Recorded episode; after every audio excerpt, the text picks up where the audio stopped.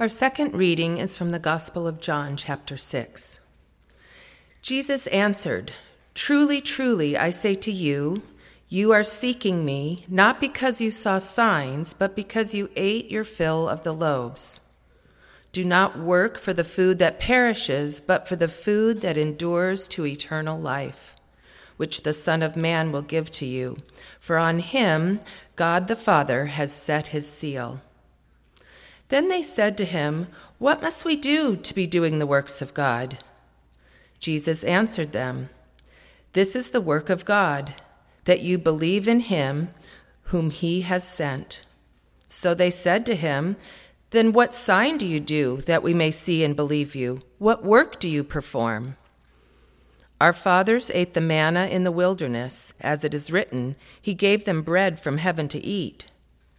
Jesus then said to them, Truly, truly, I say to you, it was not Moses who gave you the bread from heaven, but my Father gives you the true bread from heaven. For the bread of God is he who comes down from heaven and gives life to the world. They said to him, Sir, give us this bread always. Jesus said to them, I am the bread of life.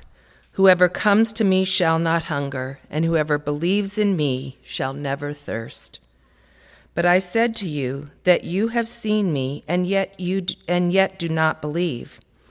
All that the Father gives me will come to me, and whoever comes to me I will never cast out. For I have come down from heaven not to do my own will, but the will of him who sent me. And this is the will of him who sent me that I should lose nothing of all that he has given me, but raise it up on the last day.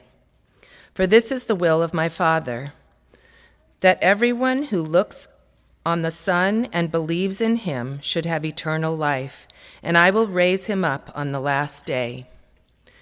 Truly, truly, I say to you, whoever believes has eternal life. I am the bread of life. Your fathers ate the manna in the wilderness, and they died. This is the bread that comes down from heaven, so that one may eat of it and not die.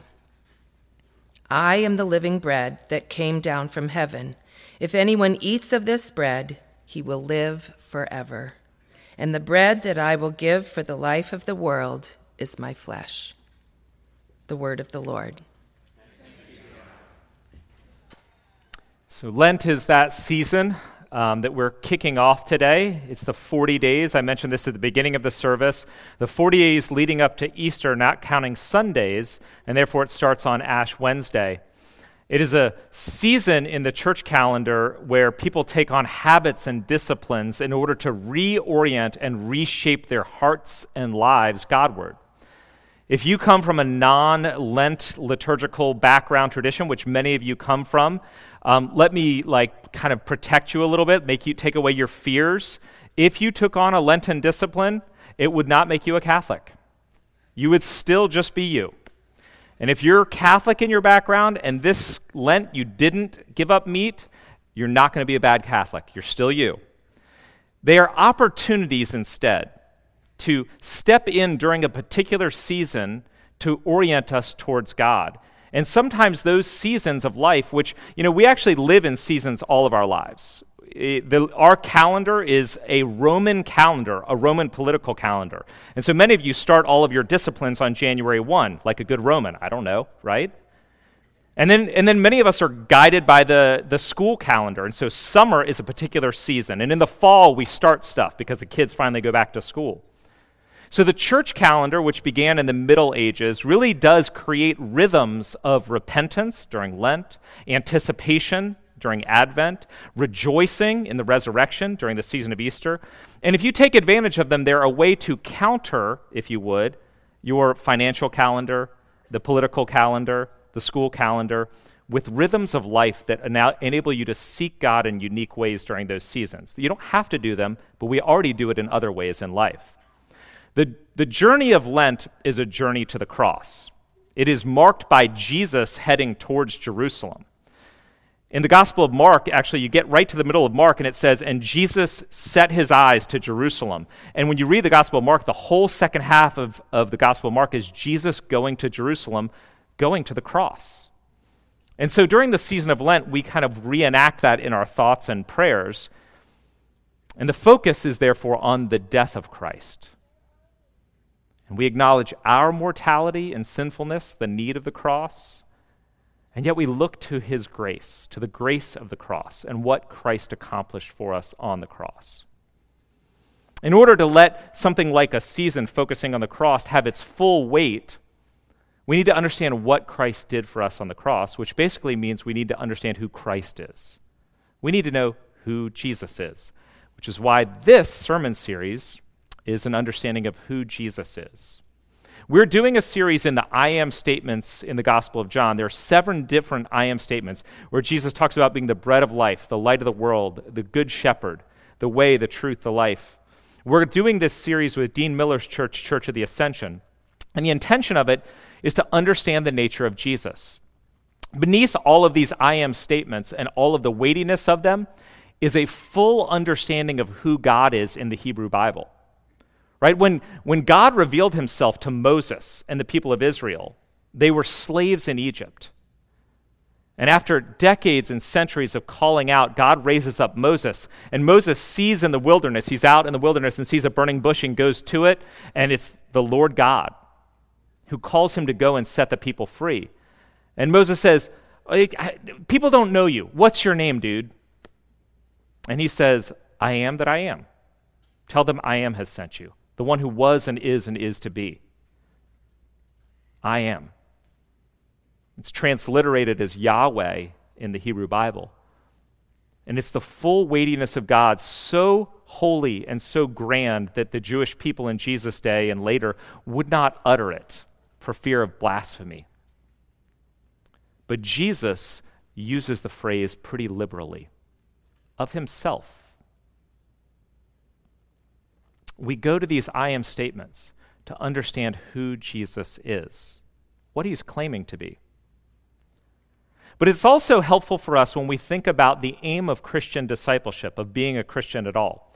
The aim of a Christian discipleship is not just church membership or learning how to pray better or becoming a nicer person. Those might, you know, be there as well, whatever. Um, it's actually in Romans 8. It says, to be conformed to the image of his son. Did you know God's purpose for you is to look like Christ? Doesn't mean you have a beard, it means you look like Jesus in the fullness of who he is. God's purpose is that we are conformed to the image of Christ. When somebody sees us, they see Christ. So, this series, we're asking this question. I want you to ask this question with me Who is Jesus? Who does he claim to be? What do the I am statements say about him? And what do they mean for my faith and my life and being conformed to the image of Christ? One of my favorite authors, James K.A. Smith, wrote a book a couple years ago that I love called You Are What You Love. Okay, you are what you love. The argument that he makes in the book is that you and I are shaped by, we become like whatever we love most. So, this Lent, with me as we do this series, I want you with me to look to Jesus. Spend time seeking Jesus. In your prayer time, talk with and listen to Jesus. Learn to love Jesus and become more like him. Let me pray for us as we enter not just this morning, but this series. Lord, in this season of Lent, as we point towards the cross on Good Friday, I pray that you would help us to see your Son afresh. Many of us have grown up in the church for years and seen and heard it all. Give us fresh eyes to see and taste the goodness of God in Jesus Christ. And for any in here who are newer or struggling or trying to figure it out, and I pray that you would reveal your Son to us. Give us eyes to see who he is and who you are calling us to be. Amen. So, the central claim that we're looking at today is found in verse 35 when Jesus says to the crowds, I am the bread of life. Whoever comes to me shall not hunger, and whoever believes in me shall never thirst. There's a lot of stuff that's behind this, a lot of stuff that's underneath of it, and that Jesus is claiming when he says, I am the bread of life. He's has just fed the 5,000. In their minds are manna in the, in the Exodus wanderings. And Jesus is here saying, I am the bread, the source of life. Come to me and you'll never hunger. Believe in me and you will never thirst. That, in and of itself, is a pretty profound statement if we just pick it apart. But sometimes Jesus pushes things a little too far. Later on in a section that we didn't read, it's literally just a couple verses after what we read, Jesus goes on to say in verse 53 and on, Truly, truly, I say to you, unless you eat the flesh of the Son of Man and drink his blood, you have no life in you. Whoever feeds on my flesh and drinks my blood has eternal life, and I will raise him up on the last day. For my flesh is true food, and my blood is true drink. Whoever feeds on my flesh and drinks my blood abides in me, and I in him. Well, that's just weird. You know, most Christians try to quickly dismiss these sort of statements. If you come from a Baptist or Bible church, you just kind of quickly go to the metaphoric. If you come from a Catholic or liturgical, it's obviously pointing to communion. And what I would say is don't be quick to dismiss the words that are challenging, the phrases we don't fully grasp. Sometimes there is mystery, intentionally so, in Scripture, where God is revealing himself in a way that is both challenging and profound. And you may not have a quick answer, and that's okay. But keep pressing into it. Let the word sit. Jesus is saying, Eat my flesh, drink my blood. You want to have life? Here, in me.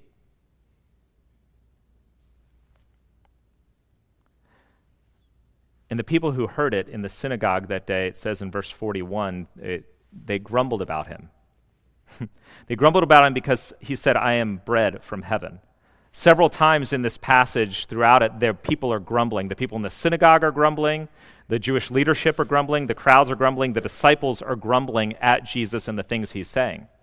And you have to understand that word grumble is a Hebraism that has nothing to do with when you tell your kids something and they walk away grumbling, right? That's them just being angry at you, right? And you say, "Come, what did you say to me? What did you say?" Grumbling was actually almost a technical term in the Old Testament. Throughout the story of the Exodus, when Israel is wandering, they're constantly, be, they're, constantly said to have grumbled against Moses or against the Lord uh, himself. And what's interesting in the, in the story of water from the rock, which I'm not going to go deeply into, in the book of Exodus, the people grumble, but it's actually more like a formal accusation. So what happens is Israel is brought out of Egypt, they part the seas, they get to the other side, they're in the wilderness, then they're starving, they cry out to God, He provides manna, manna and quail, bread and meat in the wilderness. And then and then a couple days later, a week later, whatever it is, they get to a place where there's no water. And to have no water in the wilderness, in the desert, with thousands of people is certain death within a couple of days. And so they grumble against Moses. And Moses goes to God and says, They are grumbling against me. What should I do? They're saying, Why did you take us out of Egypt? To kill us? And God says, They're not grumbling against you, they're grumbling against me. The whole scene, if you actually read through it and have somebody piece through it, is actually a courtroom drama. Israel is not grumbling like a kid walking away. They're actually bringing formal accusations, charges against Moses and against the Lord. The way of grumbling is actually to lay charges down. They're accusing Moses and the Lord of malpractice and attempted murder in the synagogue that day, a semi trial is being put. They're bringing accusations against Jesus. Who does he think he is? The context, of course, is the feeding of the 5,000, which has just happened a day before. And the feeding of the 5,000, we talked about it actually just like three weeks ago if you were here. It was one of these dramatic miracles that Jesus does, recorded in every gospel, where Jesus is declaring himself to be something that nobody had ever thought he could be until he does it, and then they're like, oh, we now get who he is. And so the backdrop, when we talked about it a couple of weeks ago, is in the first century, Jesus' day, in that first century Jewish political imagination, they were desperate for a new Exodus. The story of Exodus in the Old Testament, it cannot be overstated how significant it was as a forming idea for Jewish identity and all of their hopes. It was when God brought them out of Egypt in slavery and delivered them to the promised land and he established them as his people, establishing his covenant with them. It's the birth of their nation. It's when they were set free. It's all that they point to. And whenever they were in times of trouble, they went back to the story of the Exodus. They said, God will one day provide a deliverer and will bring us out again. And here they are in the first century, longing for that, longing for God to bring a deliverer and to deliver them once again. And Jesus, eh, earlier in chapter 6 of John, is in the wilderness with 5,000 Israelites, healing people, proclaiming the kingdom of God is at hand, and then feeding the 5,000. And as we talked about a couple weeks ago, every messianic movement in the centuries around Jesus began in the wilderness with a charismatic figure gathering a bunch of people trying to reconstitute Israel around themselves. Jesus is doing just that. And he provides a miracle of bread and meat in the wilderness what he does in feeding the 5,000 is not just a nice thing for some hungry people. It is a highly political, subversive act with incredible theological implications. The crowds that day in the feeding of the 5,000, they're like, this guy heals people. He's proclaiming the kingdom of God. We're out here in the wilderness, and now he's providing, well, essentially manna, bread from nowhere. And so in verse 14 of John chapter 6, we read When the people saw the sign, the feeding of the 5,000, that he had done, they said, This is indeed the prophet who is to come into the world. And they came to take him by force and make him king. The prophet is Deuteronomy 18. Moses, a prophet like Moses, will come and deliver Israel. They wanted to make him the Messiah, the king, right then. They knew God was doing something in this Jesus. And they were ready for him to be king and deliver them from all their enemies. Jesus, knowing they wanted to make him king, escapes, sends the disciples on a boat. He walks on water that night, as one does. And then the next day they end up in Capernaum. And a crowd gathers around as soon as they see Jesus there, and they say, basically because they were there out in the wilderness. They say, So are you the new Moses? Are you the Messiah? If so, give us a sign. How about actual manna? And Jesus, once again, not being pushed around by them, says, Look, that's not the thing I've come to do. Rather, I've come to give you myself. And he says it very plainly, multiple times. In verse 51, he says, I am the living bread that came down from heaven. Don't look for manna, the thing that you know collects on the ground in the morning. I am the living bread that came down from heaven. If anyone eats of this bread, he will live forever. And the bread that I will give for the life of the world is my flesh. Don't look for bread from me, a miracle. Look to me. I am the bread. My flesh is the bread. Jesus is kind of doing a mix of things here where he's saying, You need all of me. You need me physically here, not just spiritually. You need me spiritually. You need my very soul and self for you. You need all full total of me to be present. And you need everything I am going to give you. Eat this bread, not that bread, not manna, not the bread that we had yesterday in the wilderness, the barley loaves. Eat this bread. And he gives some explanation of that when he says, This is how you eat this bread. You believe in me. And I think that's more than intellectual assent, right? You know, when you eat something, it becomes part of you in, in that sort of semi biological way that I don't want to try to explain because I don't understand science. Um, but if you eat something, it, it has a transforming effect on you. If all you eat is Skittles, it will have a transforming effect on you. If, if you're sick and you eat medicine, it has a transforming effect on you. Jesus is saying, in, in, Take me in in a way that has a transforming effect on you. And then you will live forever. Then I will raise you up on the last day. And of course, everything that Jesus says is actually said, we read this in the passage later on, that it's said in the synagogue on a Saturday, on the Sabbath day, as Jesus is teaching and interacting with them as they're accusing him, if you would, in the synagogue. And these are faithful Jewish men who are there, and they are horribly offended by everything that he says. Don't look for manna, Jesus says. I am the true manna. Manna back in Exodus was pointing ahead to me. And in fact, I am the manna giver, the source of life itself. Do you want life? You need me.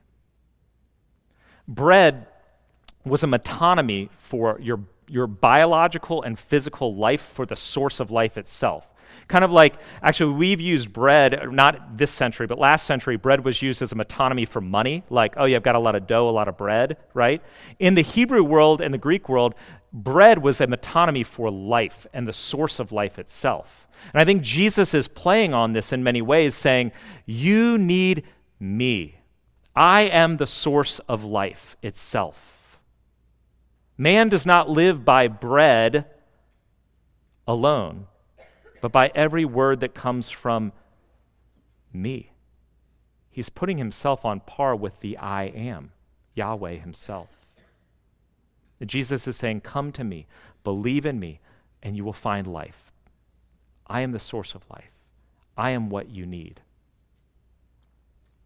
And that's why he warns in verse 27 earlier in our passage do not work for food that perishes but for food that endures to eternal, but for that which endures to eternal life.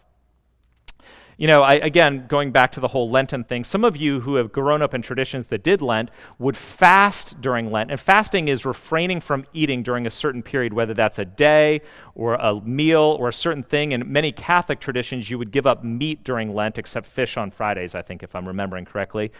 Um, but why do you do that? Like, historically, why do you do that? It's not to lose weight. Okay, so you don't do the Lenten tradition because it's like you'll look better at the end of the 40 days. You do it as a way to give up something that's important or natural to you, to reorient you towards God. So during that lunch period, when you're giving up lunch, you're seeking God in prayer and in Scripture. You're seeking God in listening to Him. You're seeking God in going to worship. It's something that's important and core to you. And it's why some people actually now will give up things in Lent um, that are like their alternative sources of bread, if you would. Like people will give up alcohol or Netflix because they realize that they've come to rely on those as an escape. Or they give up social media because you have that deep desire for approval and likes and popularity, and you recognize just 40 days away might be good for me, might be good for my soul, reorienting me towards God. And the question of Lent, which is Jesus' question for those listening to him to that, that day, is what food are you working for? What bread are you working for? Jesus tries to reorient it around himself, and he says, I am the bread, the bread of life. Come to me, and you will not hunger. Believe in me, and you will not thirst. Hunger and thirst are scriptural metaphors for something far deeper than just food and drink, right? The words that are used are often the, our needs and our wants. To hunger for something is to eagerly desire something in the way that the Old Testament looked at it. And to thirst, as the psalmist talks about, is the longing of your soul. My soul thirsts for you, God, more than a deer for water. The longing of our soul, the desire of our heart. Do you want the desires of your heart, the longings of your soul to be filled? Jesus says, Come to me, believe in me. And underneath that, he's asking, What is your bread? What do you hunger for? What do you try to fill your soul with? What do you say, if I have that, I'm okay. If I get there, I'll be full. I'll be satisfied. I'll be happy. Success, comfort, money, recognition. You know, as I was thinking about it this week, I recognized a newer one in me, which, if you take some time to do this sort of like, what is it that I'm kind of turning to? It's a really helpful exercise, a lot of fun. Um, but what I found in my own thoughts was independence is such a primary source of life for me, especially as I've gotten older. I want to be independent of anybody else's expectations, freed up.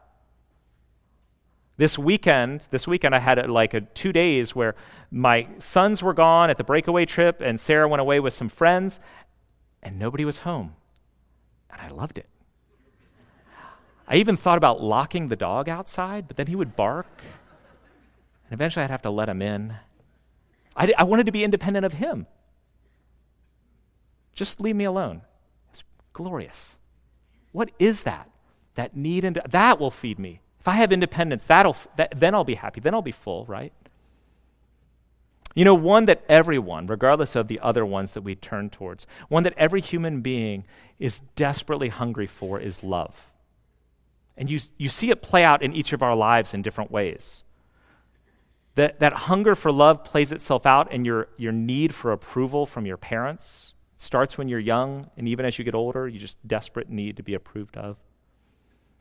The, the, the need to be seen as attractive or desirable, even if you don't really want the full attention of the other person, you just want them to think you're attractive. Some of us turn to romance or sex. Like, then, if I have that, if I had that sort of relationship, if I had that sort of, then I'd be happy. Or just wanting to be liked, invited, to be in. We want acceptance, right? All of it is a hunger for love. But as most of us know, even if we won't acknowledge it, no spouse or child or friend can bear the weight of our need for love. And we cannot even give the type of love that we want others to give us. I was reading a couple of weeks ago in this book um, that was a commentary on the Gospel of Mark, and it was pointing back to a now out of date uh, study that was done on love. And basically, the author made this argument. The author made the argument that everyone can tell the difference. Everyone can tell the difference between fake love and authentic love. Children, adults, even people who have not experienced authentic love can tell. Even if you've been deprived of good love, you can tell the difference between fake and authentic love. False or fake love is that we use people for our own happiness. Fake love, false love, is conditional. We give love to others if our needs are being met. And if they're not, we pull back, right? And that's why, in many ways, it's a non vulnerable sort of love.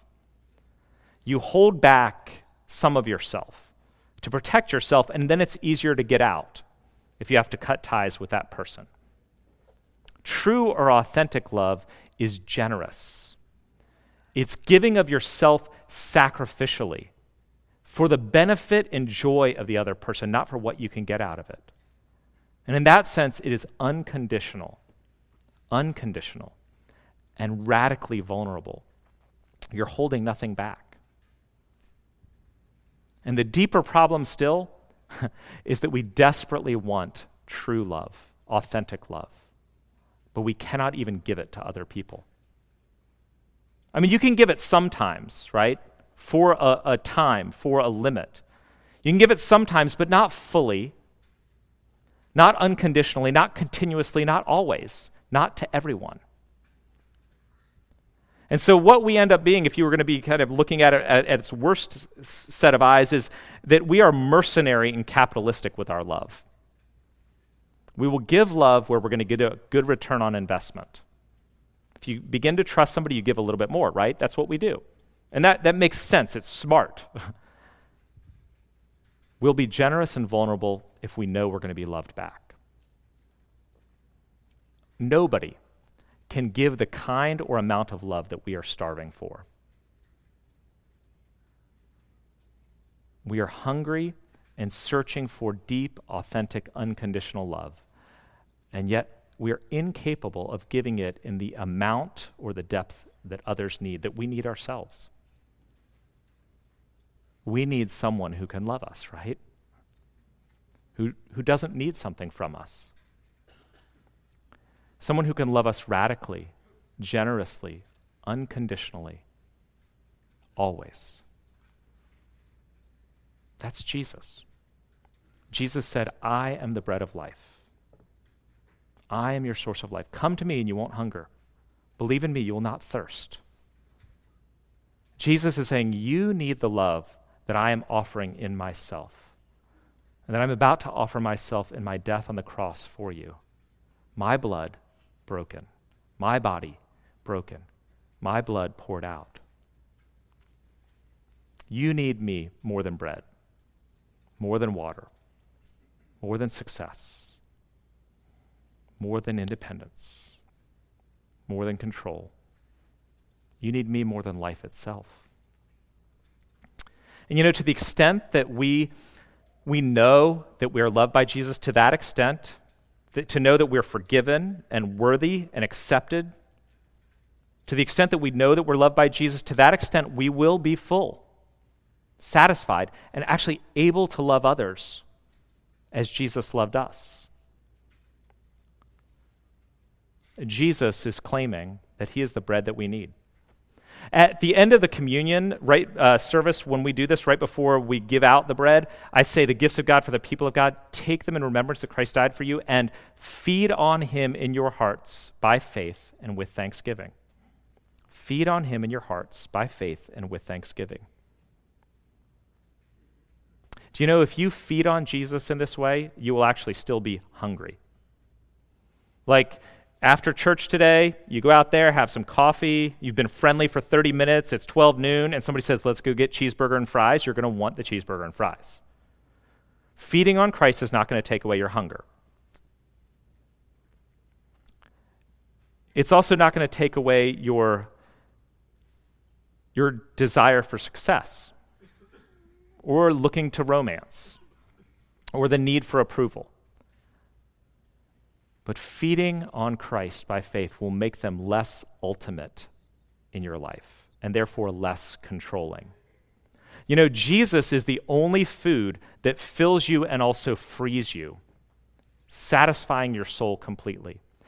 Anything else we turn to, anything else we turn to, that things that we turn to to fill our soul, just like any addiction, they will make us hungrier and leave us emptier. And we need more and more, and we're less and less satisfied. So, this Lent,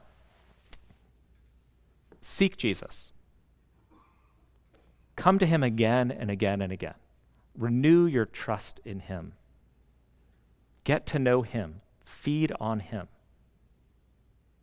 Seek him in such a way that you begin to understand him and know him more and more.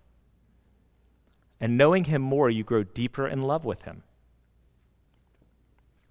Because the more you find out how much you are loved, and the more you love Him, the more you'll be changed. And you see that He loves you generously, unconditionally, vulnerably, continuously, always. Let's pray.